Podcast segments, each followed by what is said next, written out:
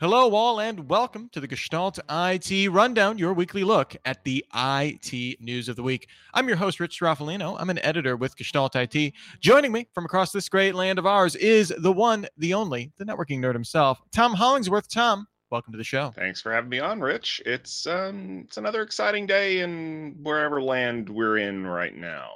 We are. We are in the uh, the United uh, States of quarantine a little bit. I guess in Ohio, we're kind of emerging from those states. Anyway, it gets complicated real quick. But what doesn't get complicated, actually, it does sometimes, is the IT news of the week. Specifically, we are going to be talking about Microsoft Build just happened. Uh, I think it's still technically happening. It's like a three day event. They do all sorts of live. They're doing all sorts of live webinars this year.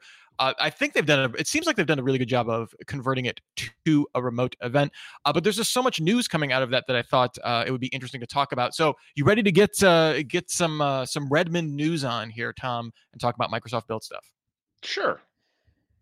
So let's get started with a little something called news or not. This is where there's just too much stuff. A big show like this, there's lots of announcements coming out. Don't have time for a full discussion on each. So we're going to do news or not and get Tom's take, whether they're in fact newsy or not. First up here is something uh, Microsoft launched a public preview of Microsoft Cloud for Healthcare, the latest edition of its industry cloud offerings. They do this for highly specific verticals and kind of uh, can, uh, specifically cater a lot of their services to that industry. This will include a healthcare bot service for answering common patient questions, a bookings app that will allow patients to uh, uh, schedule virtual visits within Teams, and support for using Dynamics 365 marketing and customer service tools to create and monitor custom care plans on a per patient level. Lots of other small tweaks kind of to this industry cloud for, for healthcare specific service. But Tom, news or not? I think it's news just because there's been so much I don't know, focus on healthcare recently. It's it's really paying off. If you if you were looking at healthcare as a vertical, boy, all it took was a pandemic. well, and I really feel like this is how Microsoft is uh, uh differentiating Azure, right? Is doing these yeah. very industry specific clouds and being like, hey, it, it's your one stop shop. Here's all the tools. Here's all the things. Just plug and plug and plug and play. I guess is not something Microsoft really wants to go back to, but uh, you get the idea. Yeah.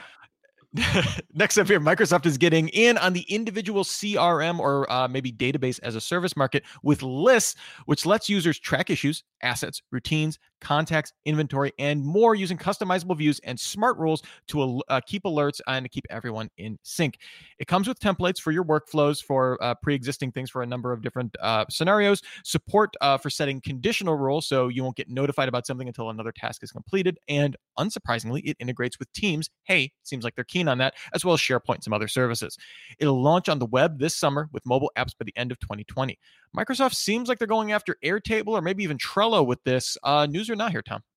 Boy, it's going to be really, really hard to unseat those incumbents. I mean, think about the number of people who have Trello workflows right now. And if you don't have a way to easily export from Trello into something else, that's great. Now, net new, sure, you integrate it with Teams and all these other things. And hey, we're just going to give you a thing, right? Okay, cool. Make that happen. Um, I don't know. I, I worry about the number of people who are just trying to reinvent the wheel with a different coat of paint. But if that's your stalking horse, man, go for it. Microsoft gets productivity. I'm never betting against Microsoft when it comes to productivity. They can be they they have been wrong in the past, but like new OSs, I, am always on the fence with Microsoft productivity. I don't question. Uh, Trello is should talk to Slack maybe about how that's going. Uh, next up here, Microsoft announced that Windows Package Manager is coming to Windows 10, a first party Windows package manager. This will be available on the command line using the new winget command Microsoft Command Line Package Manager. I don't know what's happening here, Tom. Microsoft will maintain a first party repository with popular apps and allow users uh, to integrate with third party repositories as well. Windows Package Manager will be available in Windows 10 once it hits version 1.0, and users can get it early either through Window, Window Insider builds or by downloading from GitHub. News or not here, Tom? Hold on a second. Okay, Microsoft built a command line package manager and the sky's not red, so it's not Armageddon yet. Um, yay finally somebody's listening and i know we're going to get to that in just a minute but you know this is not something that people are you know this is shocking but it's needed so good good job guys Yeah. Um, any way to make, I mean, the new terminal app that Microsoft put out there, Windows terminal app, is really great. And I'm glad to see they're actually giving it some teeth to make it, you know, Windows command line has traditionally been this kind of meh. I'm glad to see it's getting more usable. Microsoft launched the public beta of Project Bonsai, a platform for building aut- autonomous industrial control systems. This essentially opens Azure to be used to help simulate and train control systems for autonomous robotic systems.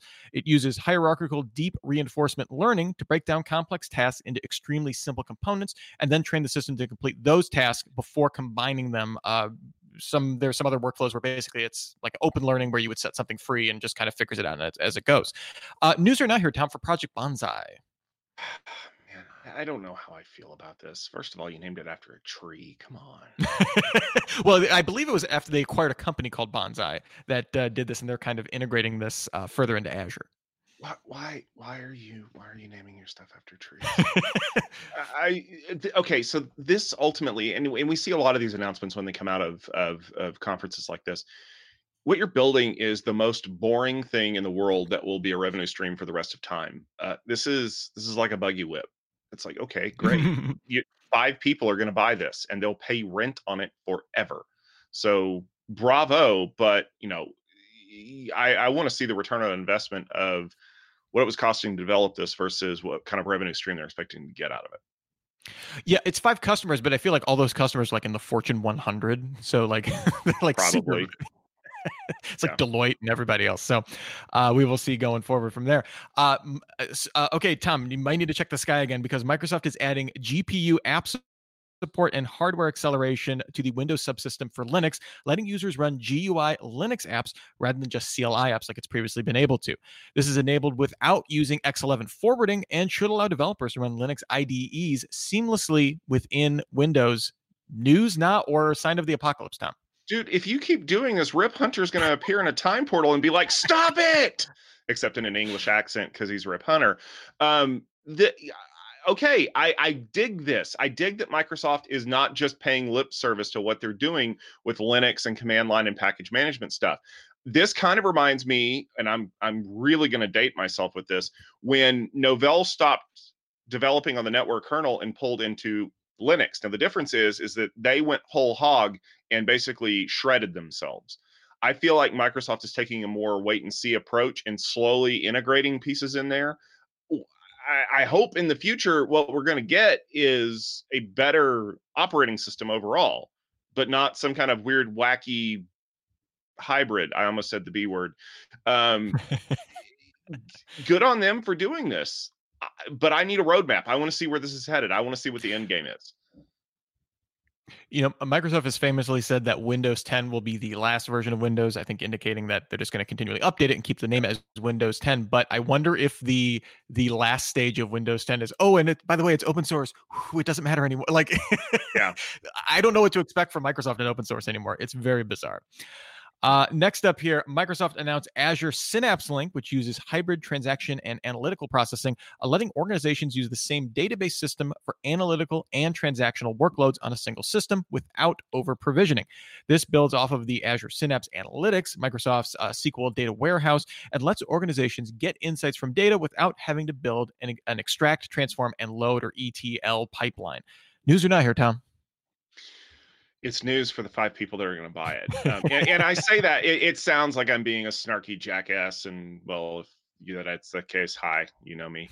Um, but but I mean, this is not like, hey, we're adopting like some kind of crazy new workflow automation or something like that. I, I get it. This is going to be exciting to somebody else. It's just not exciting to me. All right, and that just about brings us to the end of news or now. I wanted to get into our discussion and this isn't actually an announcement from Microsoft Build. It is a Microsoft announcement. Uh, but uh, at MIT's Computer Science and Artificial Intelligence Lab, uh, their pres- uh, Microsoft President Brad Smith used to be legal counsel and stuff like that for them uh, throughout kind of the some of the evil empire days uh, with the company. And said that Microsoft was on the wrong side of history when open source exploded at the beginning of the century. Uh, while Microsoft is a far cry from where it was in the 90s, early 2000s, former CEO Steve, uh, where st- former CEO Steve Ballmer did call Linux a cancer and tried to sue it out of existence and basically was pretty hostile to the whole open source community. Given that, so that kind of whole history, and I, and I think for a lot of people in IT, th- and when you say Microsoft, that's still the default, and you have to remind you have to kind of pinch yourself, be like, oh yeah, they like you can just run any Linux distro you want in Windows now. That's just totally weird. But given all of that, uh, you know they're the largest open source code contributor. What, you know they they own GitHub. It's like synonymous with open source. How long is it going to be for that evil empire image to kind of go away as the default for Microsoft, Tom? So that's weird. Um, I have this problem, and so disclaimer: I used to be an IBMer. I was a co-op there for like six or seven months, and there was a recurring theme that people would always mention in these discussions. This is not Tom Watson's IBM, uh, referring back to the fact that when Tom Watson originally founded International Business Machines, they did one thing or two things and they did it a certain way and blah blah blah. What you see as ibm today is actually not tom watson's ibm it's ibm global services that has sold off all of the hardware and all the other stuff so even though the name is the same it's a different company same thing with at&t at&t today is not ma bell and mm-hmm. all of that crap it's actually southwestern bell that has acquired a whole bunch of other stuff they just changed the name over to at&t I am on I'm I'm really on the fence about this. This is not Bill Gates' Microsoft, and this is definitely not Steve Ballmer's Microsoft. This is a thing that looks that says Microsoft on the placard, but it is not Microsoft. And that's not negative. I will be honest with you. When I was years ago, I was uh, the person who read up on Microsoft and was running Windows 3.1, Windows 95, blah, blah, blah, blah, blah, whatever. And then I kind of got off on them for a while. I'm pro Microsoft now. But what I'm pro of is not what they're doing. Like like it's their organization, it's their culture, it's the way they're embracing new technology. Microsoft's old adage was kill it before it can kill us. And this is essentially the Dread Pirate Roberts sipping iocane powder. That which can kill me can't kill me if I don't t- if I if I build up a tolerance to it, and then I can kill all the Sicilians I need it's it's it's them learning what makes them better not everything we do is what makes us good and anything that's not what we do is bad yeah, you know, I think when uh, Ballmer left and you know Satya Nadella kind of took over the company, you know, there was a lot of talk about moving to services. And they had made some moves uh, to that effect already. I think Eh, part of the the narrative that Microsoft now likes to push is that you know it's a totally new company and you know eh, Nadella's leadership has really pushed the company. Certainly has, but that wouldn't have been possible if they hadn't been in the in the works for several years to kind of set the table for that uh, going forward. Mm-hmm. That being said, you know, uh, to to throw out another cliche here, turning that battleship uh, that's a that's a big turn from windows on like put windows on everything it can only be windows uh you know uh and to be like that platform play as opposed to really truly embracing the idea of we're a services company now who cares what it runs on or who cares what runs on our stuff or let's you know and and, and not to say that oh they're this benevolence company and you know it's all unicorns and rainbows. It's not. They're doing that because they think that's the best way to get value for their shareholders, if you want to be the most cynical about it. But you know they, they see where the industry is going uh, and, and, they're they're going you know they're not fighting that current uh, anymore uh, yeah. and really playing to their strengths which is turns out developers developers developers Gosh, you had to do that didn't you yes i did I, I definitely had to you don't see it i'm flop sweating right now uh, another interesting announcement coming out of this, uh, if we want to, uh, I guess we do want to keep going forward. Uh, Sony recently announced a, a, new chip called the IMX 500. It's an image sensor. Sony, by the way, is an image sensor company that happens to make a PlayStation and some movies. Uh, it's designed for use, uh, industrial uses, and includes onboard AI processing engine for machine learning tasks, specifically computer vision. Sony claims that this can run a basic image recognition algorithm on a frame of video in three milliseconds. If you're running at 24 frames a second, that means each frame lasts 40 milliseconds. So they can definitely do real time image processing, is basically what that means for at least a basic image recognition algorithm. Microsoft is now announced that it will embed uh, Microsoft Azure AI capabilities onto the chip to power that image processing. The company announced that they will uh, release a smart camera managed app powered by Azure IoT and cognitive services to support the integration and provide additional analytics. So basically, you do that basic recognition on there, you do something for, you know, uh, one example they said is hey if you want to check to see if people are maintaining social distance it can do that basic algorithm and then you can send that information back to the cloud do some more advanced analytics on their um, admittedly with more latency. So it will also allow software uh, uh, vendors to load the chip with their own machine learning in models. This isn't like an exclusive partnership or anything like that. But real time image recognition on the edge with deep cloud integration for more advanced analytics. What could go wrong, Tom? Uh, I have a huge list right over here off camera. uh, also, it's next to the bottle of alcohol that I'm going to start doing shots every time we have an AI or ML story in here. I think your job is to get me day drunk. Uh, no. so this is good and bad. This is kind of where I want AI and ML to go. Real time, mm-hmm. inline image processing. And if you don't believe that image processing doesn't make a world of difference, if you have an iPhone 10, 10s, or 11, turn on portrait mode and that little feature where it does it like beautifies portraits. That's basically inline real time image processing. I mean, I took a picture the other day and I look like George Clooney. So it's really good. Wow. I didn't. Mm-hmm. You're more of a Val Kilmer guy anyway, though. Imagine this. Yeah. Uh, we're, we'll come back to that. Um, this is um, this is something that I think is very interesting for the for not for pictures for video inline video tweaking. If you can do frame analysis in three milliseconds, you absolutely you know, like you said, can do this in a, a movie picture. So imagine doing all of your final cut stuff in the camera. Well, of course, the camera is going to cost a bazillion dollars, but I mean, I, I like the application. I worry that someone's going to get creative and make a real time deepfake image system.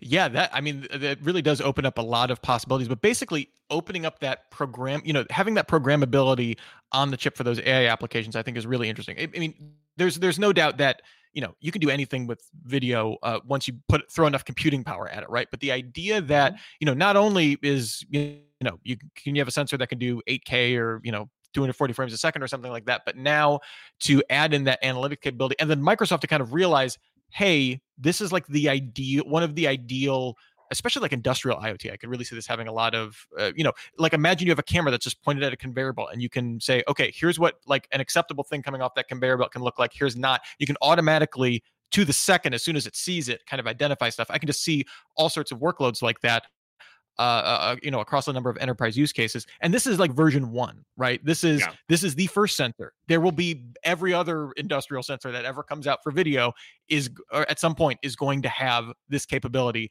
and uh, again um, one of these interesting services that microsoft is building out with azure iot uh, and and putting that right on the edge and p- some pretty powerful computing uh, capabilities on there. Yeah. Yeah i agree. Next up here, uh, speaking of productivity, again, I don't bet against Microsoft when it comes to productivity. I'm interested. This this is like putting that to the test right here. Microsoft detailed a new type of Office doc called Fluid, which provides a they which they are kind of framing as a Lego block like framework of resources that can be edited in real time by anyone in the app. The idea is that you could put uh, these fluid pieces in emails, chats, or other apps. You can kind of have a, a, a source, a fluid source, and kind of paste this anywhere you want it. And then as you update it, wherever you have pasted it or wherever you have put it, embedded it, whatever you have, is getting updated in real time. So when you open up that email, that chart that you put in there, that pie graph is getting updated in real time. Microsoft will also open source the Fluid framework to foster its adoption in other apps. Again, this new Microsoft, not surprising. Microsoft plans to roll out uh, slowly uh, this new Fluid feature to Office.com and Outlook on the web in the next few months going to be on Microsoft Teams by the end of the year and on desktop apps next year. The idea is to create an atomic unit of productivity, which is a very Microsoft way of putting it, that can be tied to wherever they're needed rather than locking them into a specific file format and finding ways to share that. So basically, uh, I, have seen a lot of this discussion being like Google Docs does does the sharing stuff the best in terms of like sharing collaboration, right? If you're going to have this thing called a Word doc that's supposed to represent you typing on a typewriter on a piece of paper, they do the sharing of that the best. And this is kind of taking a look back and saying, why are we being locked into that metaphor when what we really care about is the sharing and the collaboration. And this is kind of Microsoft answer to that. So based on that, Tom, we haven't seen this in action yet, but based on that, is this Google Docs on steroids or Google Wave 2.0? Microsoft just containerized Office when you think about it. and that, that is kind of neat. Brilliant. That's brilliant. It, uh, well, not only that, but when you break it down like that, it also means that you can do really interesting things with it. So I go far enough back that I used to own that really big, thick Windows Secrets book that I also used to like smash spiders. and there was like a chapter dedicated to describing object linking and embedding, which was fascinating reading for 13 year old me, which would also explain why I didn't have a whole lot of friends. But this is like o- OLE on steroids because now I don't just have a frame of something that lives in another frame of a document. It can live there and live update. That's awesome. So yeah, I like what they're doing with this, and I like the ideas behind it. I, I, I of course, you know, rubber meets the road.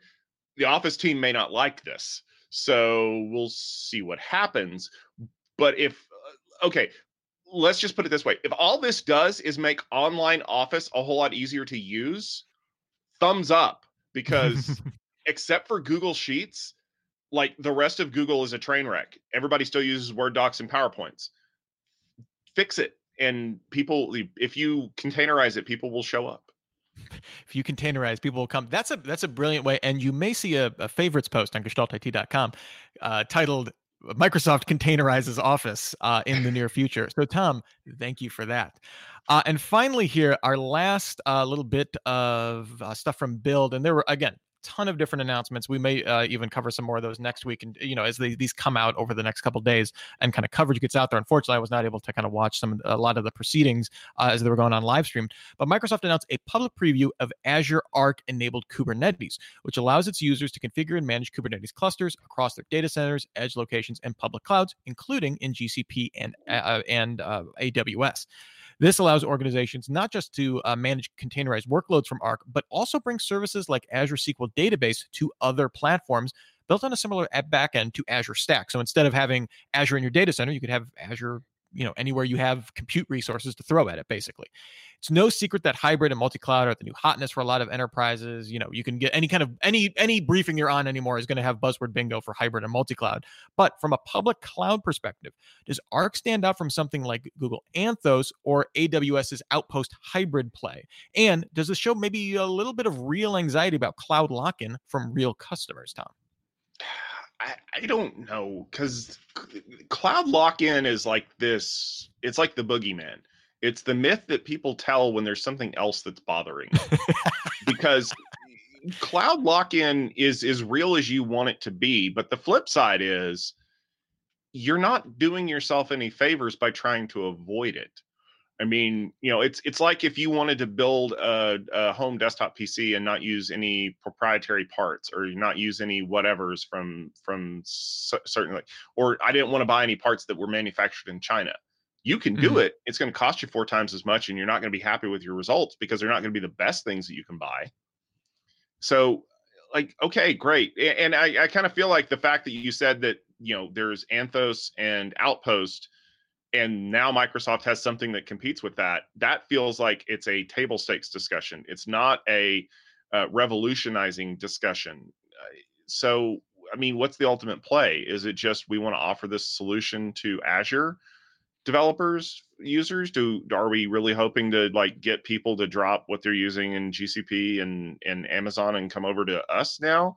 I, I don't I don't see the value here. Not to say there's not value. Mm-hmm. but I could probably count the number of people who actually legitimately have a multi cloud solution for whatever reason on this hand and still have fingers left. Well, I can see the use case, you know, running Azure SQL database. You know, they throw that out there. It's like you could run it on Google Cloud, you could run it, you know, you could run it on AWS, and it's like from an availability standpoint, I could see maybe from a you know from a multi-cloud perspective. Okay, you don't want the East Coast region of Azure, whatever the equivalent is, to, you know, to go down and you lose that. You're counting on that. So okay, the odds of Azure and AWS and GCP being down we can have that running somewhere else and, and have a really great availability story. I don't see that actually solving the cloud lock-in problem because it's like if you if you go away from Azure, you go away from Azure SQL database and you yeah. still have that exact same you still have the exact same problem. So like from an availability standpoint, I, I think this is really interesting from Microsoft kind of taking that IP from Azure Stack and saying, if if we can do Azure in your data center, we can do Azure in other clouds. As clunky maybe as that seems, uh, I, I, think there is value there but the story isn't avoiding cloud Lock, and The story is uh, availability and and kind of you know it's kind of mitigating risk uh, for lack of a better term, which is really what a lot of uh, you know I think what a lot of people are realizing that cloud is good for. Like cloud is not actually like all that great when it comes to like reducing costs or something or you know or, or you know like being budget conscious or something like that. It changes the dynamics of how you spend your money. I don't think it necessarily uh, is is an absolute way to reduce it regardless of whether you're locked in or anything like that there's actually there's a really great uh, discussion that a friend of mine, Justin Warren, who was a recent delegate at Security Field Day three and Cloud Field Day seven, did. Um, I, I want to put it in the show notes. It was uh, why people choose cloud, and it had absolutely nothing to do with cost. It had everything to do with productivity and process. And my favorite is why people are bad at math. so um, but but that's a fascinating like 25 minute video that you should totally watch that if you are at all curious about why people pick cloud that's why and then mm-hmm. once you know why people pick cloud, you, Rich, you were exactly spot on. If people are going to pick an Azure database, they don't want to run Azure in AWS. They want to run it. I'm sorry, not Azure. They don't want to run a, da- a Microsoft database in AWS. They mm-hmm. want to run it on Azure where it works. If they're going to run it in AWS, they'll pick an AWS native version. The idea of I want one software that can run everywhere is is a unicorn. It's not going to happen because what your what's your hope? I'm going to build this platform on, you know, some kind of like I don't know, Cassandra, and then I can run it wherever I want, whatever's cheapest during that day. Yeah, you're in for a world of hurt, buddy, because your survivability has to manage, you know, swinging it to AWS when spot pricing is super low and then swinging it back over to GCP for a month while AWS is at peak pricing. Yeah, if you can build that system, you should not be shaving pennies with this solution. Well, and that brings up, I'm trying to remember, it was a Cloud Field Day delegate uh, from a, maybe a year or two ago. And I, am oh, his name is escaping me now. It's really annoying me. But he brought up this really good point that a lot of multi-cloud dreams like that, right? Where you can just seamlessly move these workloads and stuff like that. The only way that works is if you dumb like you you strip out every kind of feature that kind of makes that cloud worth it and you play to the the lowest common denominator across all of those clouds and it's like okay, that can work but then you're losing all sorts of efficiency you're losing all sorts of capability that could have meaning you know that could be more meaningful than being able to transfer that workload um also i mean it's another thing that they can charge you for at the end of the yeah. day but that's going to be stuff you're going to have to build yourself or that that vendor is going to that vendor whoever is creating that integration to spread it across the cloud is going to have to build that back in and it's probably not going to work as well or be as updated uh, or get new features as quickly as possible. So you know again is it is it a solution in search of a problem? Uh, i think in a lot of ways you know i think that that comes in with the, like vendor lock-in like anxiety about vendor lock-in in general is like it's it's an understandable impulse of like being willing to be like I have choices. I don't have to always go with Azure. I don't always have to go with uh, AWS or whatever you want to call. Uh, but at the end of the day, is this like how uh, for a lot of businesses it's like okay, fine, but we're able to do business and it doesn't bankrupt us, and you know we're we're able to do the thing we're supposed to do, um, regardless of your anxiety about it.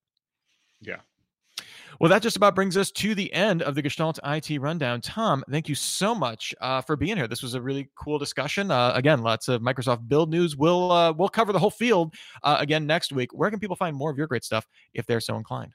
The easiest place to do it is going to be check out uh, gestaltit.com. Uh, I have literally been typing my fingers into small, tiny nub, trying to cover all the stuff that's been going on. And there has been a lot. The world hasn't stopped just because we're all stuck at home. It's just migrated into home with us. So, um, you know, between uh, learning about cool new technologies that are launching and trying to keep my toaster and my uh, refrigerator from starting a DDoS attack against my ironing board. It's been rather interesting. But um, you know, we just finished Security Field Day. We have a couple of cool events coming up with Cisco and Aruba. Um, so there's going to be a lot of great content coming out about that. Uh, you can also tune in for some of our uh, other additional content. Uh, I'm already actively working on my third episode of Tom Conversations, and I'll give you a hint. It's all about people. Ooh, I'm, in, I'm interested. You can find that at uh, youtube.com slash gestalt IT video, where you can also find Checksum, our new video. Uh, it's kind of a video essay series, I guess. That's kind of a dorky way to to promote it. Uh, but it's something that uh, I've been doing recently, and we're going to have some other contributors on it over time. Uh, just kind of kind of breaking down some of the news of the day and providing some more context around that. Really excited to be doing that as well. You can find my writing also at gestaltit.com.